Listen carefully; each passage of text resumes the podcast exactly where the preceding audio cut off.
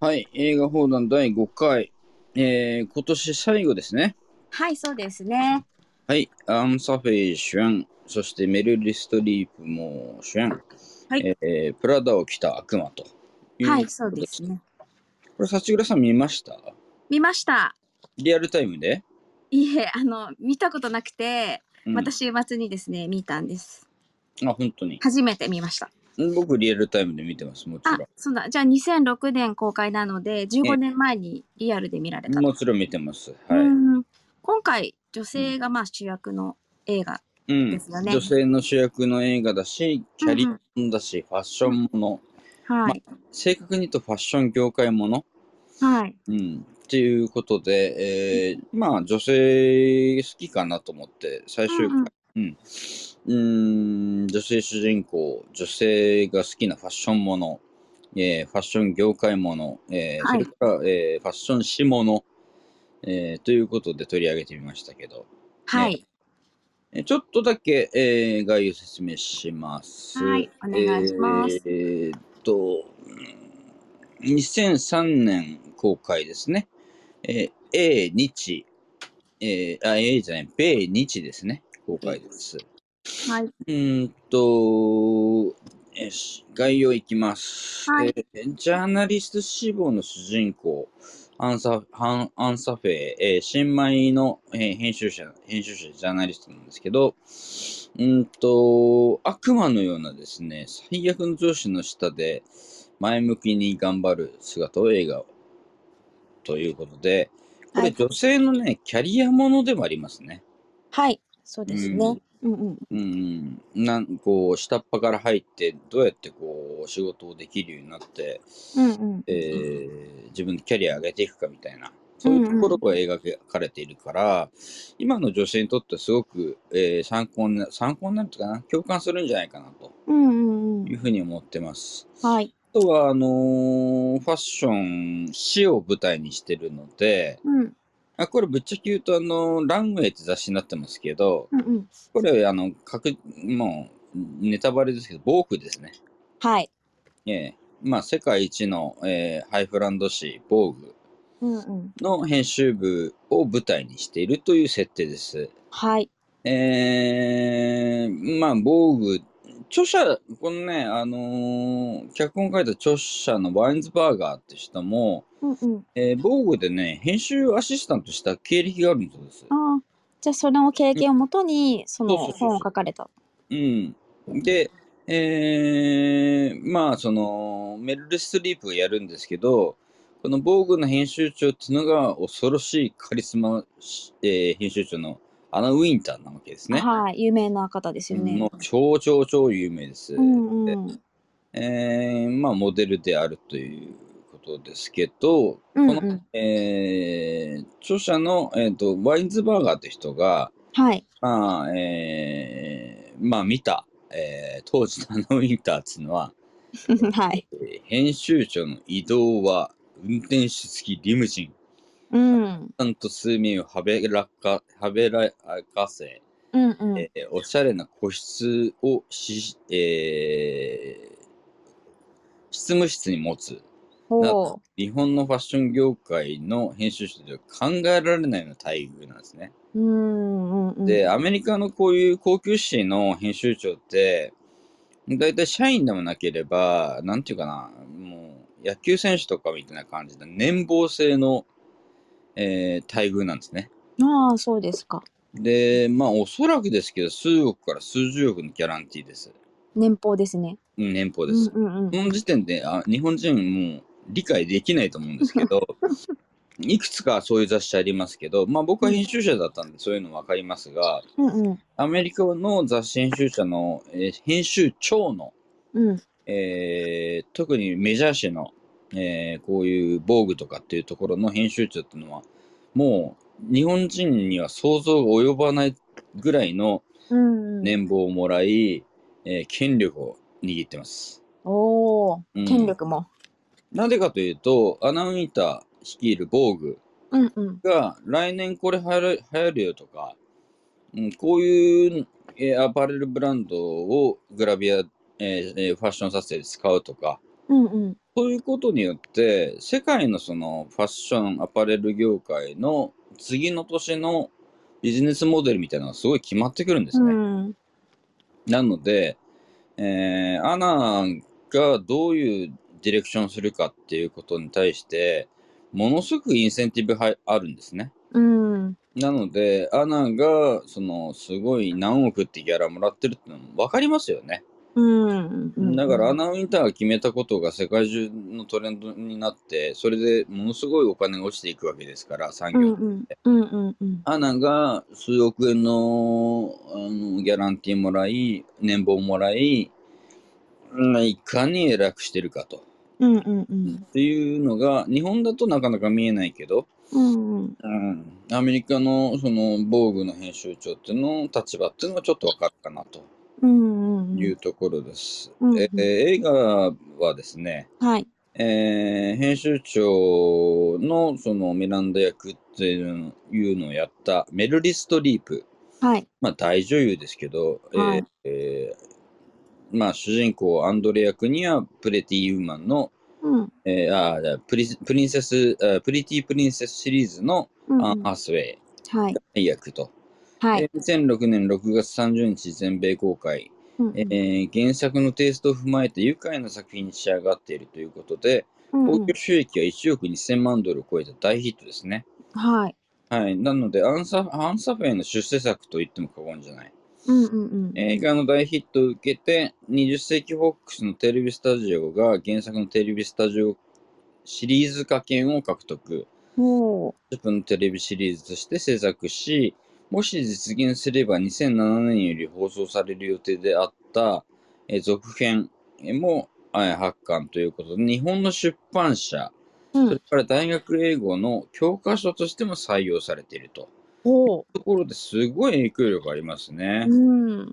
すごい。で、えー映画のあらすじです。はい。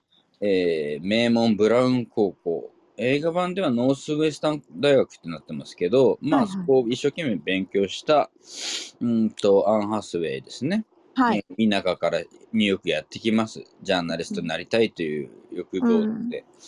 えーそれから、えーやってきたアンドレ、アンドレア・サックスっていう主人公になってますね。はい。で、えっと、まあ、オーディションを受けるわけですよ。日本みたいに新卒採用とかないんでね、アメリカは。うんうん。うんで、いろんなところにこう、履歴書送るんですけど、あんま受かんない。うんうん。、で、なぜか幸運にも、あのーまあ、今の防防具ですよ。アメリカン防具です、しかも。はい。で、えーの、まあ、ランウェイって設定になってますけど、うんうんファッション誌ランウェイの編集部への就職ができちゃうんですね、これ。うん。うんまあ、ここはちょっと映画なんですけど、うんう。うんん、で、その編集長で、まあ、ファッション業界に多大な影響を誇ってるミラン、えっとミランダ・ブリーストリーのアシスタント職でああるっていうところに、え最初入ってしまうんですね。うんうん。うん、ただ、えっと、ミランダはですね、自分自身の身の回りの狭、えー身の回りの世話とか、うんあうん。断定に押し付けることの暴暴よよあの暴力とかですね、暴力じゃねえや、横暴を発揮する最悪の上司であり、うん今までに以上、今までに何人もがこの仕事を辞めていったと聞かされて、うん戦々恐々とななるんですね。うん。で、あの あアン・ハサウェイ主人あ扮する主人公はですね、うんうん。ジャーナリストになりたいっていう風な希望でニューヨークまで来て就職受かったんですけど、うんうん。実はファッションにあんま興味なかったんですよね。 うんうん。で、本来の目的である文芸誌での仕事への足がかりとしてうんファッション誌考えてた。うんうん。これ田舎の人にありがちな情報格差ですよ ね。うんなんどっか入れば次やりたい仕事に転職できるんじゃないか、えれあのうんうんやりたい出版社に転職できるんじゃないかとか、いうふうに思ってたんでしょうね。っていう設定です。うんそれが、なんかいきなりランウェイには配属になって受かっちゃって、うんうん。悪魔のような要そのメルリストリープの要求に日々応えて、ううん。えーシトルモドルになりなりなりながら試行錯誤して、えーキャリアをアップし能力をつけうーんなんていうかな女性のある種の今現代人の女性のうんうん。仕事をする女性のサクセスストーリーみたいな感じでうんうん当時大ヒットになりましたねこれね。うんうんうん。うん、でえっとアンドレア・サックスっていうのミランえっ、と、えーランハえーアン・ハッサウェイがやってます。はい。これが、えー主人公。うん。それから、えっと登場人物としては、うーんまあ、悪魔の方がいいかな。悪魔の方。えーあとはいろいろ出るんですけど、まあ、はいその2つの、うんとまあ、はっきり言って奴隷みたいな感覚関係からどうやってこう変化していくかとうんうんうん。いうところです。えはいはい。えー結果ですけど、えー撮影は2005年ニューヨーク・パリで行われていて、えうん2ヶ月ぐらいだったそうです。うんうん。えー、興行収益は2万7537万ドルで、えーうん第2位、うん。えー同日公開のスパーマン、えースーパーマンリターンズに次ぐ記録だそうです。おお。やっぱスーパーマンが強かったです。はい。えーメリル・ストリープの演技は評価から絶賛を受け、うん。アカデミー賞も取ってます。うん。で、ベネチア、えー東京国際映画祭で特別映画、えー特別招待作品としても上映されてますうね。んうんうんうん。というわけで日本はどういう感じだったのかということで、うんうんうん。日本語の宣伝ポ宣伝ポスターの一つにはですねうん。あのーエビちゃん萌えちゃんで有名だった当時の押切萌えちゃんはい。キャンキャンの。はいキャンキャンの,、ははいい。えーもうの足をあしらあしらったものを使っているというのが宣伝ポスターですねちょっとよく覚えてまえせんけど、えー、そうなんだ。うんうんうんうーん。で、えー2006年11月18日日本公開で、はい。えーいろんな人がやっていて、なぜか字幕が松浦美奈さんで、キャッチコピーが、恋に仕事に頑張るあなたの物語。こんな最高の仕事職場なら死んでもいい。こんな最悪の上司の下で死にたくないっていうキャッチコピーだったっていう。うんうん。うん、で、僕もあの、編集者自体ファッション誌ちょっとやったことあるんですけど、はい。えーファッション誌っていうのはすごくこう、上下関係が厳しくてですね、うん。うん例えばスタイリストって人がいます、うフん。うんァッションカメラマンって人がいます、うん。モデルって人がいます、うん。えーそこにもしももちろんアシスタントついてます今と時代状況違うし、うんうん。あと労働観念が違う20年ぐらい前の話だと思ってほしいんで聞いてほしいんですけど、うんうん。えースタイリストとか、えー、とデザイナーさんとかうーんとファッションカメラマンとかへ僕みたいな編集者とか、まあ、モデルさんがいますね。うん。で、アシスタントいっぱいいるじゃないですか。はい。えー、それ、アシスタントさんは奴隷です。はっきりう言ってん。うんうん。えースタイリストさんが連れてきて、あのーんなんかドカドカ音がするなと思ったら、もう、アシスタントさんをスタイリストが蹴りまくるみたいな、そういうのが日常茶飯事でした。おおえ。なかなかバイオレンスな。あまあいああれが届いてねえじゃないかと、すいません、すいません、今から取りに行きますみたいな、そんな話ばっかりでした。はいああ。で、カメラマンの人が、えーファッションカメラマンの人がいるんですけど、それもちろんアシスタントいます。うんうんうん。アシスタントの人がちょっと間違うと、てめえ殺すぞとか言って、うん。恐ろしいですね。違うんだよ、そうじゃないんだよとか言って、怒号が飛び交う職場です。はい。そういう感じです。うもう、ん呆然としました。いやいや。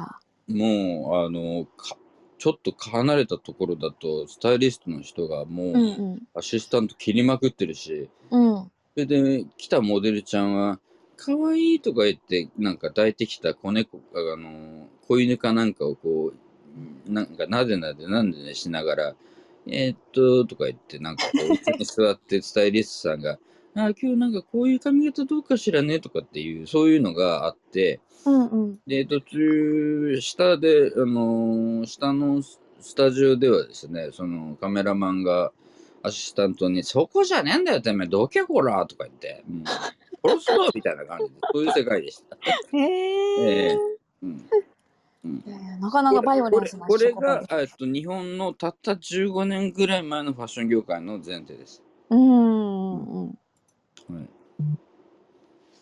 で、えっと、物語は、うんえー、クライマックまあいろいろあるんですけど、うんうんその、アナウンサーが頑張って、割と優秀になっていくし、うんうん最初、イケメン、あの、全然イケてなかったんですけど、おしゃれも頑張ってですね、うんお、可愛いじゃんみたいな、綺麗じゃんみたいな感じになっていきます。はいで、なんかよくわかんない、あの、彼氏もいるんですけど、うんかうんもうこう、驚愕するほどおしゃれになっていきます。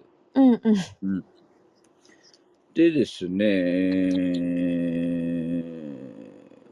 このクライマックスではアンドレアとミランダは対決をせざるを得なくなり、うんうんえー自動車事故に巻き込まれ、昏睡状態になったミラー、ミリリー、アンドレアの友達と家族が電立電話で立ち上がるよう後押しするとか、そういう話になってるんですけど、うんこうのん辺の記憶は僕の中ではないです。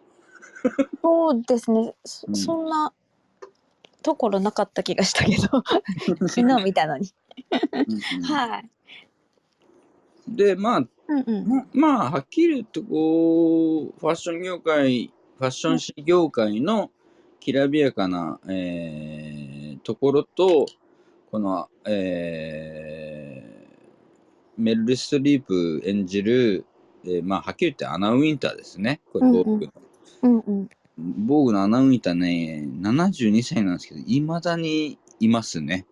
は今い。のにうん、現役でですね絶対サングラス外さない、うんそうのあの感じですけど、んうんうん、ななんでこんなに、あの防具のアナウンターに権力とか人々の、あの注目が集まるかっていうと、アナウンターがこれ流行るんじゃねえかみたいな感じで言うと、うんうん次の年のファッション業界のスタンダードになっちゃうんですよね。うんうんだからアパレル業界にとっては死活問題なわけですよ。うんうんアナウンターにいいいって言ってもらうと、次の年その服が売れるみたいな、そういう系の服が売れるみたいな、そういう、あのーそういう、なんていうかな、あの産業構造があって、うんうんうん防具イコールアナウンターなんで、アナウンターがこれかっこいいわよ、これいけるわよ、みたいな感じで言うと、次の年のコレクションで、その、そういう系統の服が売れるとか、うんうんうんっていうのがあるんで、これずーっとこう、アナウンターに権力を集中する理由ってわかりますよね。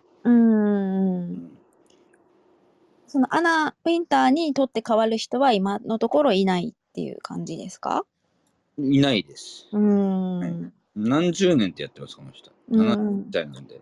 うんうんうん。て、あのーダース・ベイダーみたいな感じですね。帝国みたい な。ファッション業アナ帝国をうん。うん。うんうん独裁ですね。はい。うーんそうなんですね。はい。まあ全世界のファッション業界のまあ次の1年が決まるっていうね大事な、はい、まあ、いろんなファあのハイカ、うんハイファッションを扱う雑誌ありますけど、うんうん防具の権威と防具の影響力を凌駕する多分ファッション誌ってないと思うんで、うんうんうんこの編集長を何十年もやってて、72歳の現在もやってるっていうと、うんこれ権力集中するのは当たり前ですよね。うんそうですよねでそこにたまたま受かっちゃったアン・ハサウェイがどうするどうやってこれを切り抜けていくかっていう、うっんうんていうのが映画の主題になっています。はいうん。で、えっと、そうだな。メルリー・ストリープとかもちょっと語っとこうかな。アン・ハセイを、あーえっと、えっと、メルリー・ストリープっていうのが、まあ、編集長やるんですけど、ううんうんんと、アカデミー賞記録を23年に振り返ると、えーえー塗り替えると、数々の受賞歴を持つってことで、今、今はおばちゃんになっちゃう、72歳なんで、おばあさんうん前にも言ってたが、若い時は美しいですしう、んうんなんていうかな、ハリウッドを代表する大女優、大大大女優って感じですね。うん、そうですよね。で、僕の中でいろんなイメージがあったんだけど、プラダを着た悪魔になった時に、うんうんバッチリその悪魔編集長をやってたんで、うんいや、ほんと演技が上手い人だなと思って。うんうんんそうですね思いましたねそれでいてなんかこう嫌いになれないようなうん、感じの演技っていうか、めなんかもう大嫌いって感じの人でもないところをすごく演じてらっしゃるのが、やっぱ大女優だなって思いました。本当にこう愛情深い人うんうん間の役をやったりもするし、うんうんうーん本当に大女優だと思いますね。ううんんうんいろいろあの浮き沈みありますけれども、うんうんうーんと70年代後半から80年代、それから90年代までずっとこう第一線で張ってた女優さんですね。うんうそんうれんが、えっと悪魔の編集長をやると。はい。それで、えっと、その新米編集者、ジャーナリストのアアン・ハッサウェイなんですけど、うんうん82年生まれ、えーの、うん、相当美人の人ですね。うんうん、で、えっとお、お父さんは弁護士、おあ舞台女優っていう、結構いい家柄ですね。そうなんですね。うんで、カトリックで育ってるんで、うえーん。柔道場になろうとしたそうです。えうん、 またまたなんか、えーうん、すごい展開ですね。で15歳の時にお兄さんがゲイだっていうことが分かって、おうえーお兄さんのセックスを認めない宗教には属せないと感じて、うんうんその道を諦めてます。あそうなんです ね。うんで、えーそれをきっかけに彼女を含めた家族全員がカトリックを脱退です。えーうんお兄さんはじはそのカミングアウトをしたんですねじゃじゃないですかね。うんはいうんうん15歳の時にお兄さんがカミングアウトあ。して、うんお兄さんを認めない宗教には行けないって、うんうんカトリックで育ったのに、修道長になりたかったのに、うんうんで、キャリアは、まあまあ、99年からテレビなんか出てるんですけど、うんうんあんまり売れなくて、うん2001年のプリティプリンセスで映画デビュー。はい全米で1億ドルヒットなんで、ブレイクですね。うんうんえそれから、えっと、これも重要な映画なんですけどね、うんうん2005年のブロークマブロークバックマウンテン。はいこれでアイドルみたいな感じを払拭して、うんが女、えー俳優になります。はいちなみに、ブロックバックマウンテンっていうのはどういう映画かっていうと、同性愛者の西部劇の人です。はい見 ました。だからそういうところにも2005年で、えっとハリウッドは、えっとそういう問題定義をして、うんうんえーブロックバックマウンテンはめちゃくちゃ売れます。はい、はいそうですね。そして2006年公開がプラダを着たうん馬なんですね。うんうんうんということでもう順調にキャリアを重ねていろんな役やってうんうんっていうところで僕は大好きでしたもちろん、うんうん美人ですし、うんうん、演技もうまいしうんっていう感じですね、なんかハマり役っていう感じうん、ありますよね。なんそかれからあの2012年になると「ダークナイトライジング」に出る、うんうんうんキャットウーマンやりますうん可愛かったです。でボディラインがこうピッタピタのスーツなんでうんうんわかるんで、えっと、肉体改造をやります。うんうんうん。えっと、ノーラン監督からは、うんと、結構、きついこと言われて、うんうんと、マーシャルアーツをマスターしてアクションシーンやったりとか、うんハイキックやったりとかですね、そういうの自分で演じてたそうです。おおすごい。うん。で、細身なんで、うんこれ服ピタピタじゃないですか。うんうん着るのが無理で、うんえー一日が終わる頃にはかなり苦しかった。うんえーえーぐっとお尻を出すシーンとか、うんうん締め付けが強くて下着をつけるのも嫌にな った。アクションシーンは敵役だだけじゃなくて長い靴やえーブラの肩紐、ショーツのゴムとも戦わなければならなかった。 ななかなか撮 影が終わって赤裸々に語っておりますね。撮影が終わって服も下着も全部脱ぎ捨てた時のこう開放感がたまらなかったってうん漏らしてます。うんうん。で、えっ、と、12月公開のレミザ、レ・ミゼラブル。はい。これもすごかったですね。うん、そうですね。うん、これ語ると、えっ、と、35回映画放談ぐらい喋んないといけないんで、これ、あの、 フランス革命も入ってるんで、そうですね。ちょっと取っときましょ うね。あーこ無れ償でついに85回のアカデミー賞受演し、受賞して、うん主演女優賞を獲得で、うんうん。えー名実ともに、えーハリウッド女優の、えースーパースターとして、えー地位を不動のものとすると。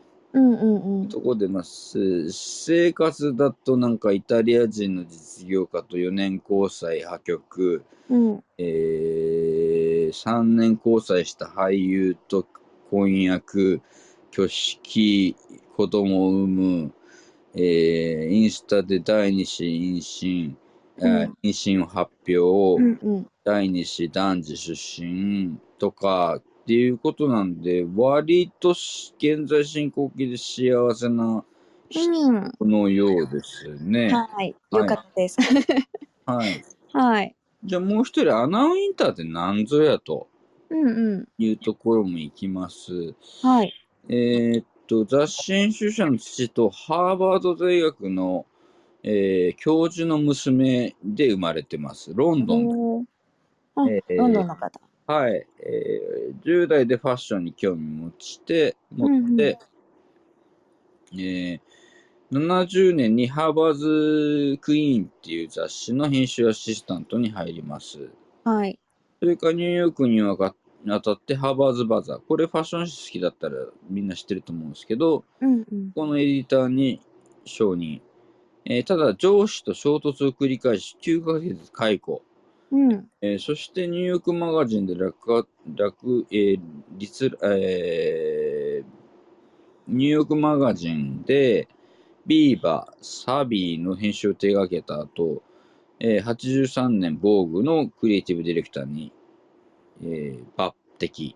うん。で、86年にアメイギリス版の防具の編集長に就任。なんで、えー何十年ですか ?40 年ぐらい防具の、えー帝王ですね、そうですね。よ予定です1983年から。えうーん。をやってるという人です。おーうん、だただあの、センスもすごいんですよ。うんうんうん。この若いデザインの発掘とかですね、うんうんトレンドに対するし、えー批評眼とか、うんで、えー世界中から称賛を得ていると。うん一方で、性格はよそよそしい冷酷と評されていて、うんうーん、核の冬の意地の悪いシャレっていうあだ名をされてますね。よくわかりませんが。 えートレードマークはボブカットとサングラス。うんなぜか常に最前列に位置づけ、うんうん黙ってます。黙ってます腕組んで黙ってますはい。はいえーというわけで、えー私生活は94年、精神科医と結婚、13歳年上、99年離婚、うんえー子供2人いて、えーファッションセスファッションショーにも同席、うんえー毎朝6時起床、テニスをして、メイクをして、8時出社がに日日課だそうです。早いですねうん、パーティーは、えー長時間滞在はない、うんえー毎夜10時に就寝うーんだから綺麗なんですねこれじ全厳格に夜更かししないとかそうですよね40年もやっててあんまルックス変わってないんで、うこうんいうところで自己自制が効いてるのかなと、そうですね本当だうん今72歳そうですねですねうん、で、えっとちょっと映画に戻したいんですけど、はいお願いしますえーっとね、これ、まあまあ、いろいろあるんですけど、あのー映画を通じてアン・ハサウェイがおしゃれになっていきます、どんどん。うんうん最初は、あの、私よくわかんねえんだけど、ジャーナリストになりたくて、よく来て、あのーここで就職したいんです、みたいな感じで言ってるんですけど、うんうんうそんの時はダサダサです。うんうんただ、勉強ができるんで、どんどん勉強して、うんうんどんどんファッションに、すごくなっていきます。はえいー、っとね、うーんと、黒のロングに、うんアクセサリーじゃらじゃらつけて、はいえーっと、なんていうかな、薄いブラウンのミニスカートに黒のロングのブシャーツネルのブーツです入ったりとかはいに、まず第一段階になっていって、うんえーっと、ニューヨークの街を駆け巡ってる普通のシーンでも、うんえーっと、高級バッグに、うんうんえーっと、結構いい服着てて、ハイヒール履いてると。うんうんそれから黒のスーツで胸元ガーン開いてて、足ペターみたいな服を着始めたりとか、うんうん小物を入れてますね。帽子、うんから、えっ、と、じゃらじゃらしたく、えーアクセサリーに、白いシャツで、えっ、と、上半身が黒いセーターとか、うんこれ、ミュウミュウですね。あブランドそうなんですねそれから、ネックレスはシャネル。うんうんそれから、えードレッシーにしていくと、えーかなり、えーみ胸元をこううーアクセサリーつけて、うんうんえー手袋してますね。うんうーんで、ラストシーンはカジュアルなのにスタイリッシュ。うんえーアウターはですね、えー革のブラウンの細身の、えージャケット、はいそれから黒のタートルネックのインナー、うんうんそれから、えー長い、えーペンダント、うんうんそれからスキニージーンズ。はいで、これで、えーっと、ハイ、えーブラウンのハイブーツ。うんうんかなりおしゃれになってますね。ですねうん。いやなんか最初はゆファッションのことよくわかんねえんだけ ど、あのージャーナリストになりたくて上級したんで、なんとか役,、役に立っ、あのー就職受からしてくんないですかって言ってたアンファセから、たったこの映画の1時間半ぐらいでここまで来たとはいいうところを思っております。そうで、なんメルリストリープのファッションはというとですね、うんうんうんえー謎の白い、えーなんかなんていうかな、ジャケット、それから、えーネックレス、じゃらじゃら、えーとか、えーそしてサングラスとか、えー露出が多い時には、美肌をジュエリーとして添える。えーおーよくデコルトまで出して、えー黒のス、えードレスですね。うんとかで人前に出る、えー寒いんでね、うんうんニューヨーク。うんうんなんで、えっ、と、出勤時は、えー多分高級ブラウンドだと思うんですけど、上から下まで、えーなんていうんですかね、あの、うんうんユニクロで言うと、なんていうんだ。あダユニクロダウンジャケットみたいはいな、ね。はいダウンジャケットなんだけど、首のところはなんか、あのわちょっと動物愛護の人ごめんなさいね。なんか動物愛護的ちょっなともふもふっとしたやつをですーねがついてうんるみたいな。うんうんうん、うんで、えーっと、 仕事中は、えー、茶色と、えー、なんだろうな、サーモン色みたいな、えー、扇形の、なんか、あのマフラーみたいなのをして、うんえーなんかピカピカ光る茶色の、えージャケットを着て、中が京柄みたい な。そして、えー金色のおトートバッグ着てる、つけてうる、ん、つけてる。うんうん、はい。とかっていう感じです。うん、やっうん。ぱりメリル・ストリープが着てるやつはうんプラダなんですかね。ブラ、ブラダもあるし、まあ、いろんなジャンルの、あの、あアパレルあると思いますけどね。うんうんうん。なるほど。いやいや、もうね、ファッション見てるだけでも、なんか楽しいですよね。そうなんですね。だかうら、んその、私はあかんねんだ。 なんか、ジャーナリストになりたくて一生懸命勉強してきたんだけど、うんうんたまたまやってきたんだけど、うんうん。アンパセが頑張って、なんとかこのファッション業界で、その、馴染んでいくんですよね。うんうんうんうん。で、バカなんだけど、愚直に頑張るんで仕事こなしていくから、うんうん。だんだんこう、メルレストリープもそれをみ認めていくっていう、うんそうんういうファッション業界における女性のキャリアものですね。うんうんううん。ん。そうですね。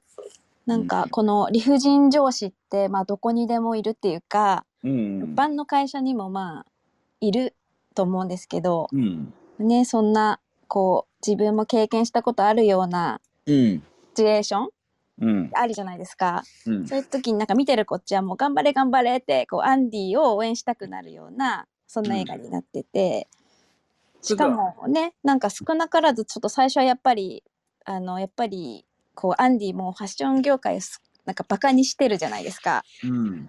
それをなんかやっぱり働くにつれて少しずつ理解してそれでおしゃれになって変身していく過程っていうのも面白いですよね。そうです、そうです。うん、うんだから、その、キャリア、女性におけるキャリアを、うん、うんうん、世界中でヒットさせたキャリア映画うんうんっていうところだとエポックメイキングだと、だと思うし、うんうんうん、ファッション業界、まあファッション業界ね、ファッション雑誌業界うんの、えー、内幕をここまであからさまに描いたっていう映画も、うんいっぱいあったんですよ。うんうんうんいっぱいあったんですけど、うち、あのーなんとなくみんな気づいてたことなんだけど、うんうんそれをハリウッド映画でメルリストリープでやったんで、うんうんうん。あ、こういうことになってたのかと。うん一般の人が着る仕掛けになったと。うんうんうんなるほどですねこれなんか結構すまあ映画の中でたくさんハイブランドのお洋服とか出てくるじゃないですか。うん。であのまあまあ言わないけどこれってモデルアナ・ウィンターじゃないっていううん。こう暗黙の了解みたいなのがあって、はい。あの、そうな観んか客、観客は100%アナウンターだと思っていた。そうですよね。うんそういった時に、うん例えばなんかお洋服借りに行く時とか、うんすごいドキドキしながら借りに行ったんじゃないかとか思うんですけど、はいどうなんですかね。いやー、もう、僕もファッション誌やってたんでわかうるんんうん。もう、ハイブランドた、あの、借りるときはビクビクですよ。うん僕、初期の頃に、うんうんグッチさんと組んで、うん。当時、純ミスから間もない、千葉なクララさんの撮影やってたんですあ、はいはい。千葉なクララ×グッチみたいなうんうん。アクショングラビアやったんですけど、うんうんで、千葉なさんも体はすごい、うんビジュアルはすごいし、うん名前はそんなに売られてない。うんで、ところで、権威であるグッチをかけたらどうなるかっていう撮影やったんですけどね。うんうんうん。うーん、あの、素晴らしいさ撮影になりましたし、うんうん。うん、ちょっと裏話はあまりにも危険なんで言わないですけど、はいはい。はい。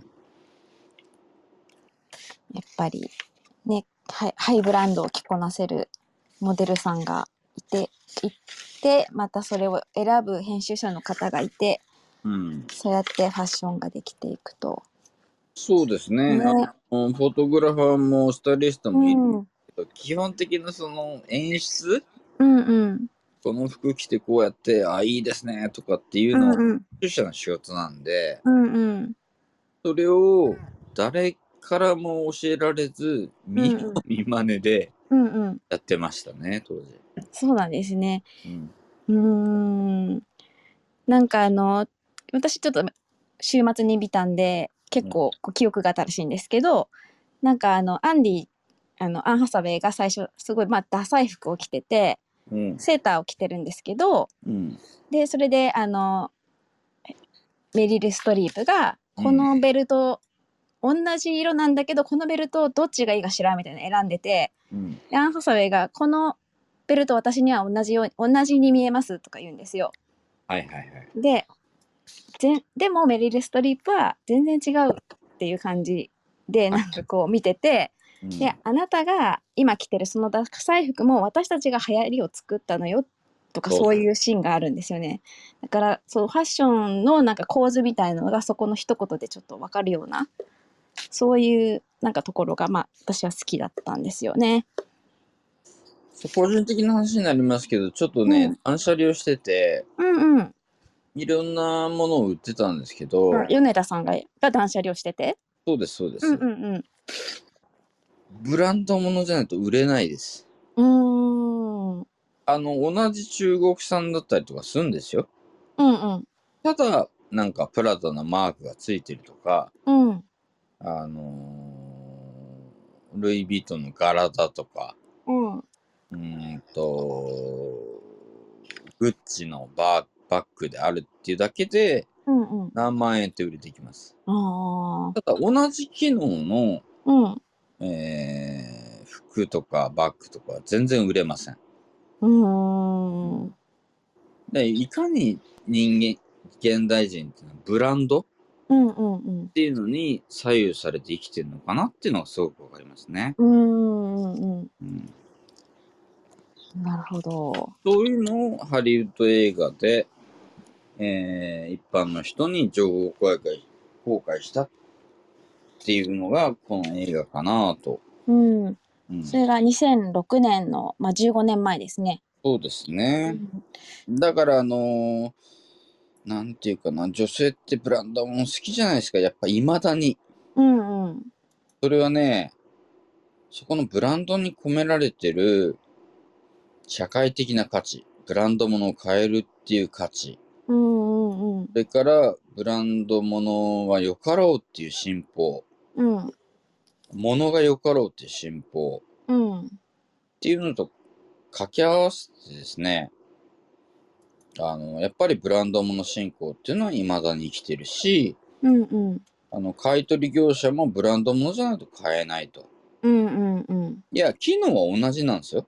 はいで、同じ中国とか、その、はアジアの国で生産されてるにもかかわらず、うんうんそのブランドもんだけっていうことで、高額揺れるっうんていうのが現状だし、うんうんブランドの価値を担保するためにファッション業界っていうのは、えーパリコレだとかニューヨークコレクションだとか、ミラノコレクションだとかやって、今年の流行はこれですって言って、ファッション業界やるですね。うんうんうんそれで、えー消費意欲を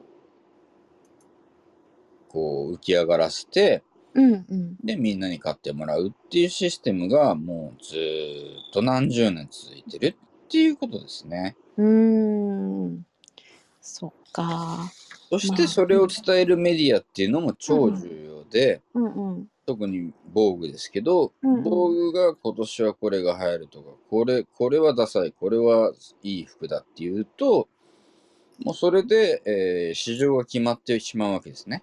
うんアうパレルん業世界のアパレル業界の市場、うんなのでこの人はものすごいお金もらってるわけですよでもすごいプレッシャーもありますよね。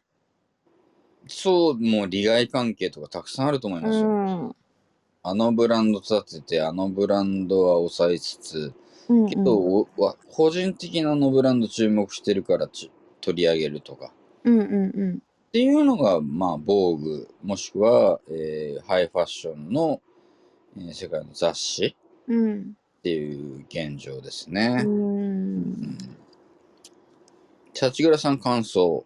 私の感想ですかもうまとめの感想でいいですかねうん。はいえっとまあ映画に関してはまあとにかくアンハサエが綺麗でうん。そんな彼女がいろんな衣装を着てるのを見てるだけでも楽しいですよねうん。でまああの、まあ、時にはね何か失うことがあっても目的に向かってこうねやり続けたりとかそこが異なったとしても、まあ、最終的に彼女はゴール地点にたどり着いたわけでまあ辛くても一生懸命頑張れば無駄になることはないなっていうのがあの映画から感感じました。あとはねなんかやっぱ自分らしい服装とか少しおしゃれをするっていうだけでもまあ元気が出るし、まあ、ファッションってやっぱ力になるから、うん。うん、やっぱ自分らしさをなんかちょっと見失った時にこの映画を見るとちょっといいかなって思いましたね。うん。うん、以上です。はい。はい僕の感想ですけど、うんうんファッション、アパレル業界における、えー、アナウィンターは、まあ、す皇帝なわけですね。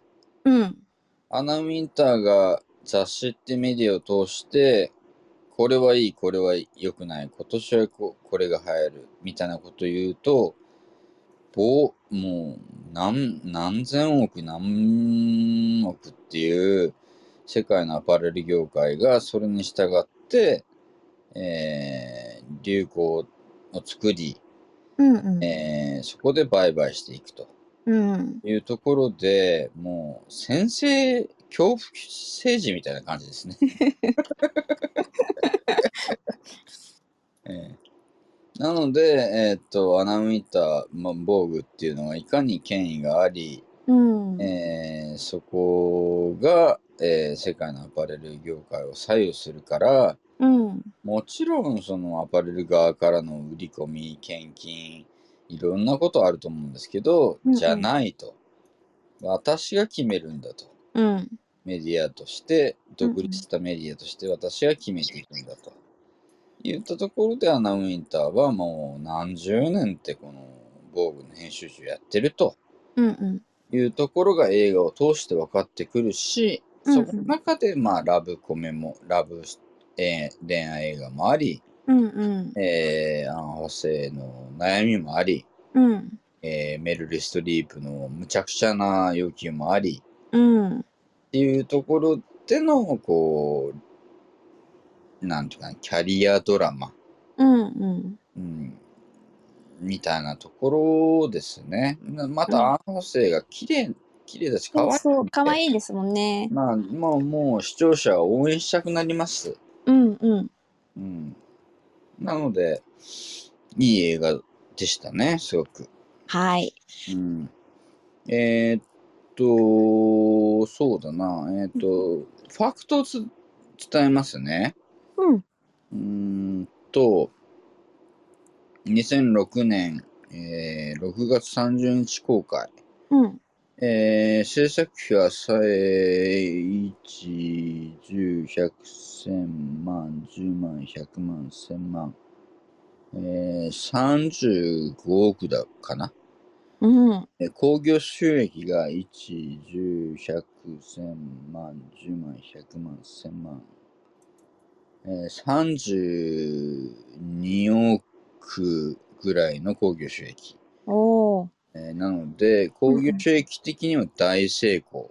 そうですね。そして日本の女性もこれたくさん見た。うんうんえー地上波でも日テレ、テレ朝、テレ朝で2010年から2020年まで4回もあえー地そん上な波ににかかってる。はあ、そんなに放送されてたんですね。全然見たことなかったです。うんうん。うんあと監督がデビッド・フランケル監督で、はい、そうですね。うんあのセックスザ・シティの監はいそ督うをですされてたということなんですよ。なので私セックスザ・シティは見たことがあったので、うんなるほどって思いました。うんうん。だから、セックスシティも、なんていうかな、あんまり当時はよくわかんなかったんだけど、うんうんうんニューヨークの、えー割と裕福な女の人たちの、うんうん。これタイトルで言ってるんでね。うんそうそう言ってるわけじゃないです けど。セックスザ・シティですよ。そうそう。そうなんですよねう。んそういう話です。あからさまじゃないですか。セックスザ・シティですよ。うんうん。だから当時のニューヨークの、うんうん。えー割とお金持ちがある、割と、まあ、勝ち組の割と美人の人たちがどういう生活を行っていたのかっていうのが、うん、セックスザ・シティによって分かったと。そうですね。うん、という人高校、あのー人類学的 な研究もそちらもですね。はい。あと、結構なんか劇中で使われてる曲もあの良かったですよね。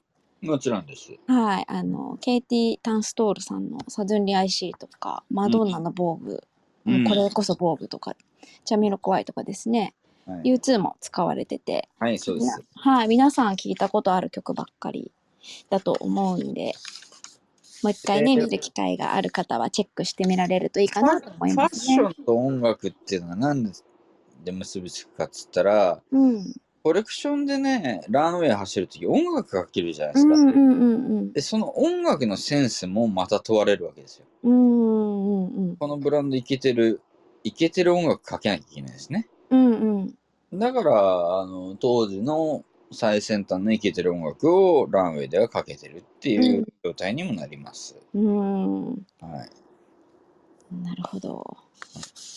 というわけで、えーはいもう50分も喋ってきたの で、はい勝浦さん、えっ、と、感想。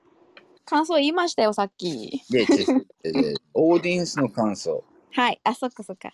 じゃあ、そうですね。皆さんから質問とか感想とかあれば、見たことあるよとかでもいいですので、手を挙げていただいたり、あと、横の紙飛行機でピューンと感想を飛ばしていただいてたら読みますので、お願いします。あの、プラダを着た悪魔って、このタイトルすごくないですかはい。プラダよく許したなってなんかプラダの懐の深さをすごい感じるんですけどあの、これはもちろん、あの、放題です。うんえー英英語というか、日本語以外のグローバルでは、ザ・デビルズ・ウェア・プラダ。あ、一緒じゃん。名称 ですよプラダですよいやもうねプラダのこと好きになりそうですよね一つも持ってないですけどうん。うん、すごい懐深いなって思っていや、まあまあ、プラダにも、まあ、うんメリットはないと思ったんじゃないですか。うんまあでもね興行収入も良かったですしねまあプラダの名前もみんなが知るとこになりましたしはい、えっ、いいんじゃなと、いですかかおりつえさん。はいアン・ハサウェイ大好き。メルル・ストリープもアイコン変えた。うんとか、えー、来てますね。えー、他ないですかがないですかね。まあ本当になんかこう見ててこう頑張れる気持ちになれるような映画だから。そうそうそう、女性の、女性はを応援映画でもあります、ん。そうですよね。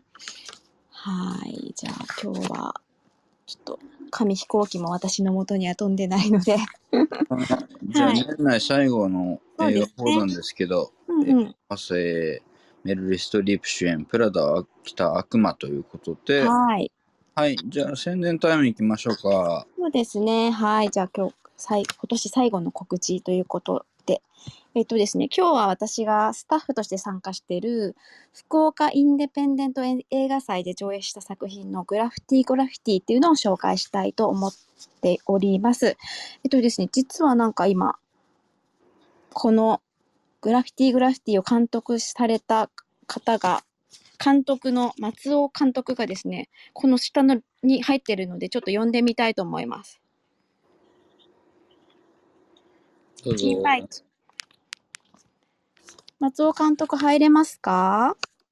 あ入った。お疲れ様です。あー、こんばんは。うわお待ちしております初めてここに来ました、クラブハウスの。は、初めましてですか。 いや、初めてです。今 日緊張しちゃいます。あ、いやいや、そんな緊張されなくて。どうもよろしくお願いします。よろしくお願いします。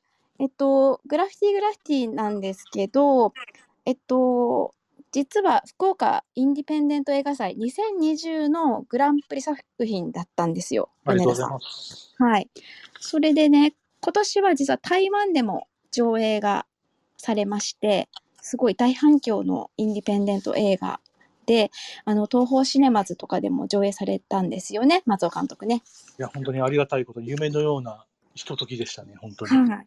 えっと、 皆さんにね、今聞いてある皆さんにですね、グラグラの紹介お願いしてもいいですかはい、えっと、グラフィティ・グラフィティの作品なんですけど、えっと、これはあれですね、いわゆるそのプラダみたいな感じの長編映画とは違って、短編映画になってまして、えっと、30分ぐらいの尺なんですけど、その中に、いわゆるその物語的には、あのグラフィティっていう、そのよく、あのーそうですね、渋谷とかああいうところに壁に書かれてる、まあ言ってみれば落書きみたいなは感い。じの文化のことを、まあ、グラフィティって言うんですけど、うんうんそれを扱ったハートフルコメディ映画なんですが、うん。あのーそうですね、このも、あの、プラダの悪魔じゃないですけど、老人、老人というか、おじさま VS 若者のバトルみたいな感じのうん話うにん。なってまして、その、女子高生がある日、ひょんなことから、あの、ある商店街のシャッターにグラフィティを書いてしまって、で、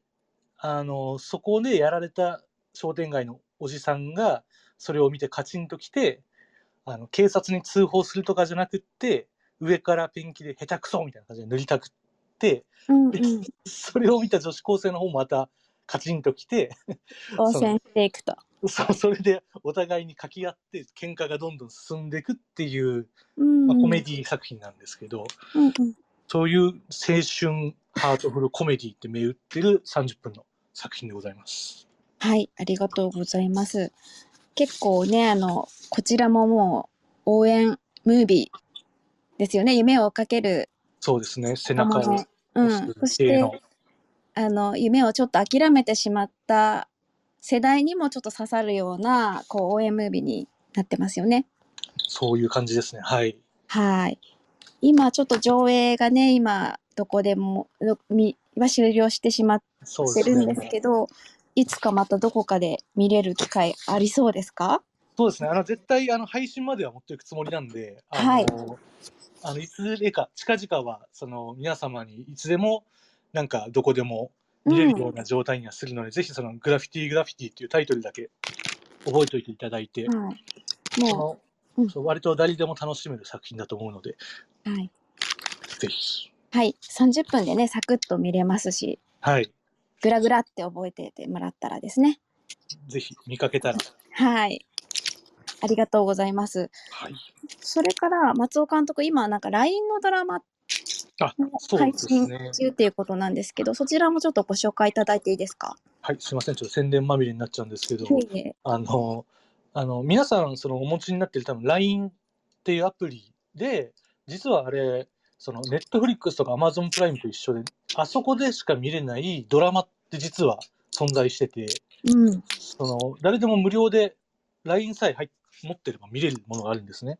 で、そこに、あの、配信されてるドラマ、LINE ドラマなんですけど、うんうんおっさんが眠るまでっていうタイトルで、あの、ハートフルコメディドラマを全8話配信しておりまして、うんうんえっと、そちらは主演があの、インパルスの堤下さんはいを迎えて、あとは、えっと、パフォーマンスユニットのエンジンという、あの、ところの、あの、エイリックさんっていうイケメンのね、あの、はい青年を2人ダブル主演に迎えてのハートフルコメディで、うんえっと、これもまあグラグラと似てて、なんか、あのほっこり笑笑ってみたいな感じのコメディなんですけど、はいその物語を軽く言うと、その夜な夜な夜の病室が舞台で、もうそこでしかないんですけど、ほとんど物語は。はいここで、あのまあ、入院中の、その堤下さん演じる鉄五郎さんっていう人と、うんまあ、もう一人、落ち目のライトノベル作家をやってる、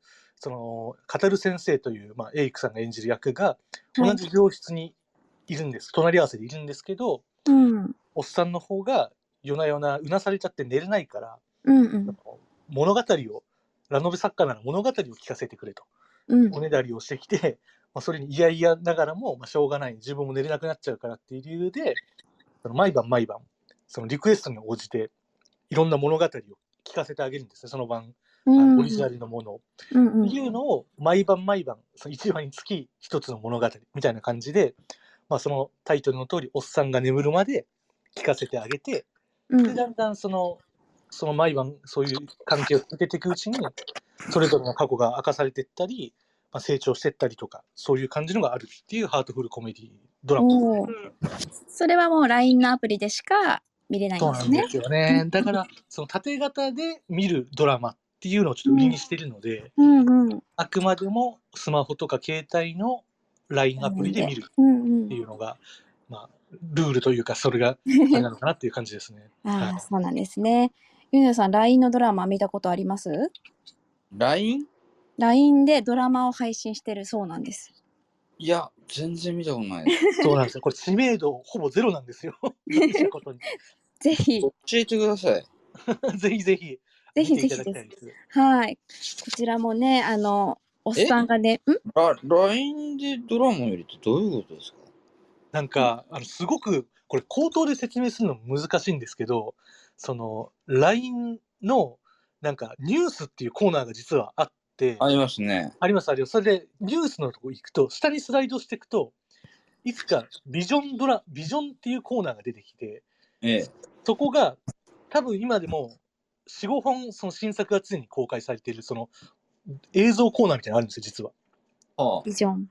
ビジョンって見つかりましたなんかそういうのがありましてそこで毎週決まった曜日に新作が発表されるみたいなコーナーが実はあるんですよ。いやこれ見つけるのすごい難しいんですけどね。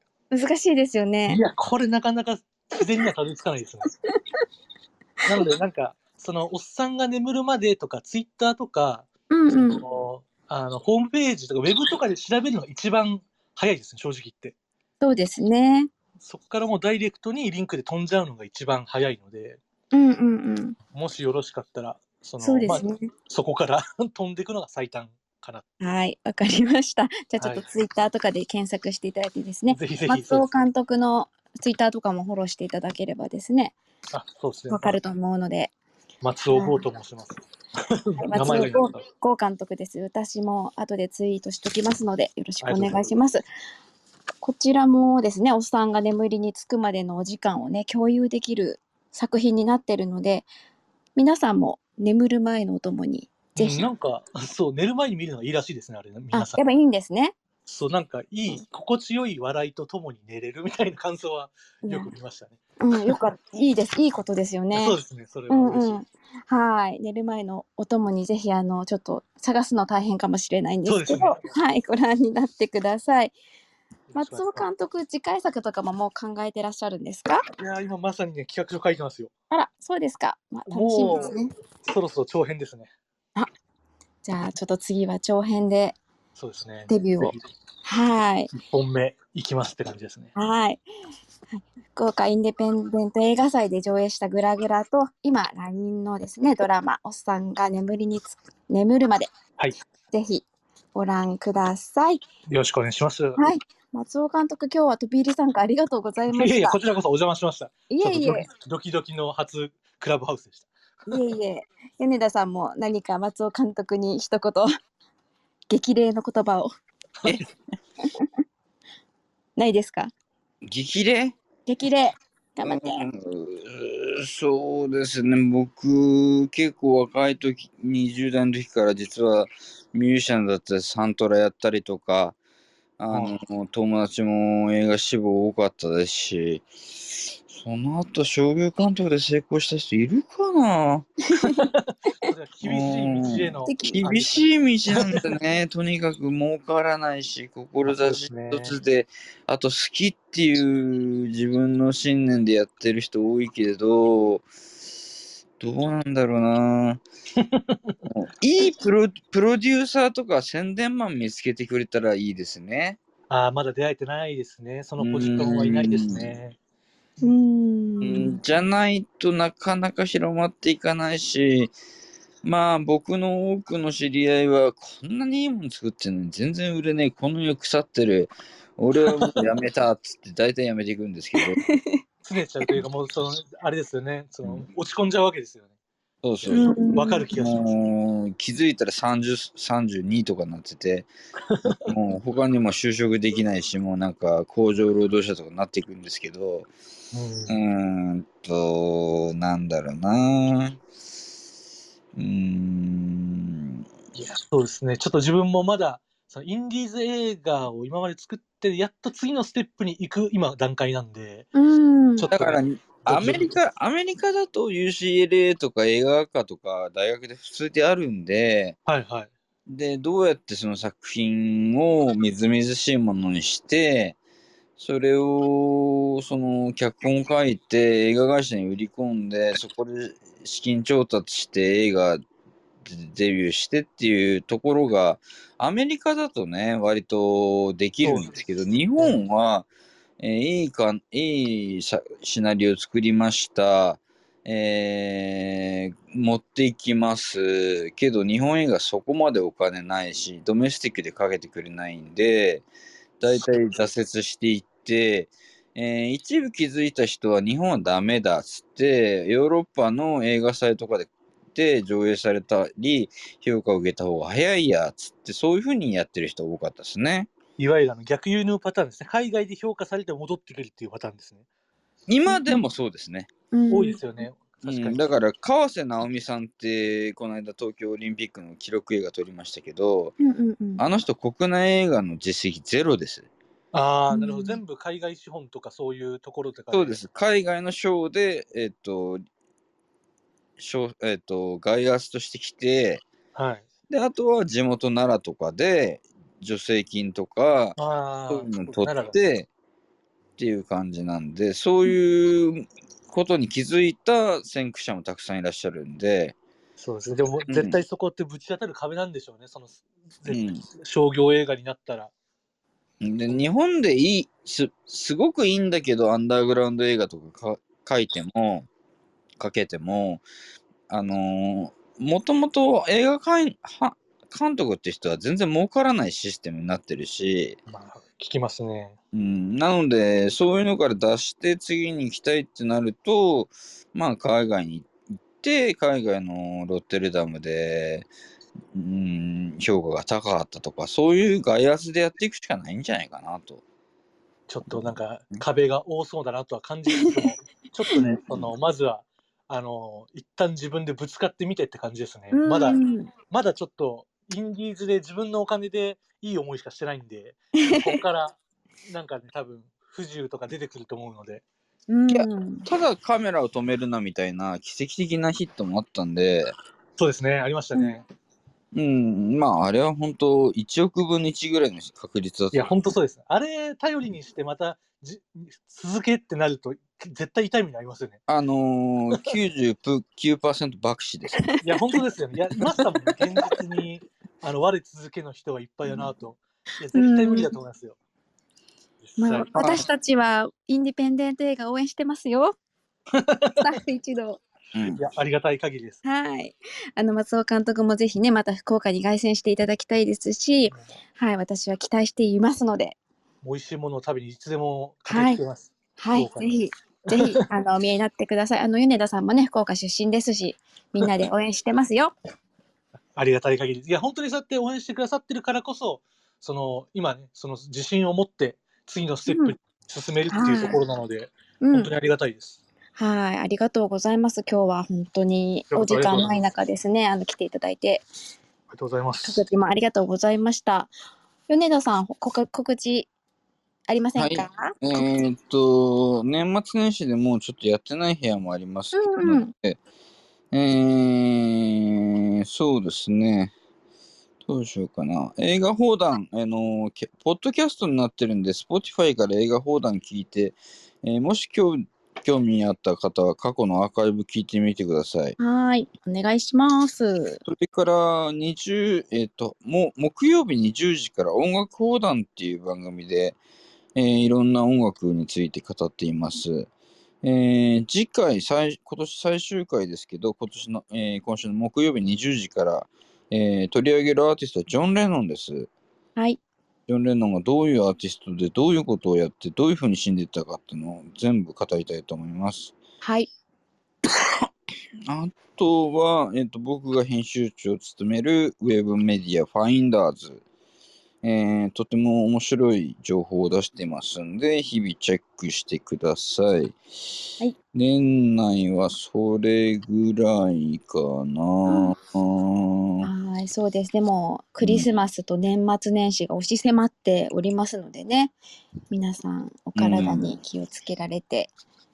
シャチグラさん、余裕あったらズームで忘年会やりませんかそうですね、あの、やりましょうん。う。ぜひ。あの、映画放談に来ていらっしゃる方も参加でいいですよ。はい、うん松尾監督も、 もしご興味ありましたら、ぜひ、ははいいベロンベロンになっちゃいますよ。あいいと思いま すよ。あはい。あのオーディエンスの皆さん、あの僕のツイッター、えーインスタグラムをフォローしてください。そしたらいろんな情報出てくると思うので、ぜひよろしくお願いします。はい、お願いいたします。うん次の映画放談ですね。今年はもう今日で最後で、次は1月11日、一並びの日にやりたいと思っております。うん、はい。ゆんなさん、とな虎年ですよ、虎年。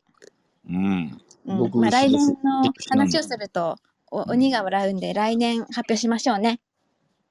そうね。あの、そうしましょういろいろいろいろ候補上がってきたよね。そうなんです。結構あのリクエストいただいたりして、ちょっうとん私も映画放談なんかやっててよかったって思う感じでリクエストいただいてるので、うん、はい、あの次1月の発表を楽しみにしてください。おそらくあの僕が青春をかけて、うん現地まで撮影現地まで行ってしまったある、あの恋愛映画について語ろうかなっていうのはちょっと思ってますけどね。、はい、そうですすね。うんやりましょう。はーい。じゃあこんな感じですかね。11分も過ぎてた。あすみません。う今日長くなっちゃいましたね。はい、それでは今年の映画放談最後、うん、何ですか？いやなんかえっ、と来てるかな。えうーん、と来てる。えーちょっとねあー来てました来てました。はいはい。え読んでー、メくだルさい。リストリープじゃなかったらつまらなかったという映画だと思います。応援してくだ、応援してください。メルリストリープじゃ、もうほんとメルリストリープがやったからなんですよ。そうですよね。うん、メリルストリープはだもかう。ら、カオリスイさん、アンハサウェイ大好き、メルリストリープもアイコン変えたうん、とかありました。これ読みましたね。はい。読みましたね。はい。えーいや、でも本当。この映画好きな方が多いから。ね女性すんなり入れますよね。うん、そうですね。あの、ん見てて楽しいですしね。あの、結構うんテ。ンポよく話も進むので。うん。うん、面白いと思 います。うん、お皆さん男男がなんかバサバサ転あのー殺人していくような映画ではないの で、それ先週のキルビ ルですね。女性にとってはすごく 共感できる映画だと思って、はい。最後に取り上げましたけど。うんはい、ありがとうございます。それじゃあ今年最後の放談うはここまでということで、はいまた来年1月11日にまた皆さんお会いいたしましょ1月12日ですねう。。じはゅ11日ですよ。い、1月11日。はい。はい、一並びの日と覚えてください。あこれ予告した方がいいんじゃないですか、これ。何取り上げるって。じゃあ予告しましょうか。いいですか？え、どっちどっちしますか？じゃあ、幸倉さん何やりたいあ、はい、じゃあえっと寅年なので1月11日はライフオブパイアンリー監督のライフオブパイ。をしたいと思ってます。タイガーマスク。これ、これ1時間でも間に合うかないや、間に合わせましょう。はい。米田さんのトークだったら大丈夫ですよ。大丈夫ですかね。はい大丈夫です。期待してます。え 映画を評論家でも何でもないんだけど、ただ好きで見てたってだけで知見が溜まってたっていうだけ ね、あってますけど。はい。いやー、この映画びっくりしましたね。はい。あの、賛否両論の、後ね半びっくりしました、ほんそうとな。んですよ。なので、うんまあ、寅年と引っ掛けてですね、1月11日はライフオブパイをやりますので、皆さん予習して来てください。あと、Spotify、えーと、映画放談の番組あるんで、ぜひ登録してください。はい。よろしくお願いします。今日は松尾監督も皆さん本当にありがとうございました。りがとうございました。はい、また来年もよろしくお願いします。はい。はい、皆さん良いお年をお迎えください。良いお年を。失はいいそれでは失礼いたします。はい。礼します。これどうやって抜く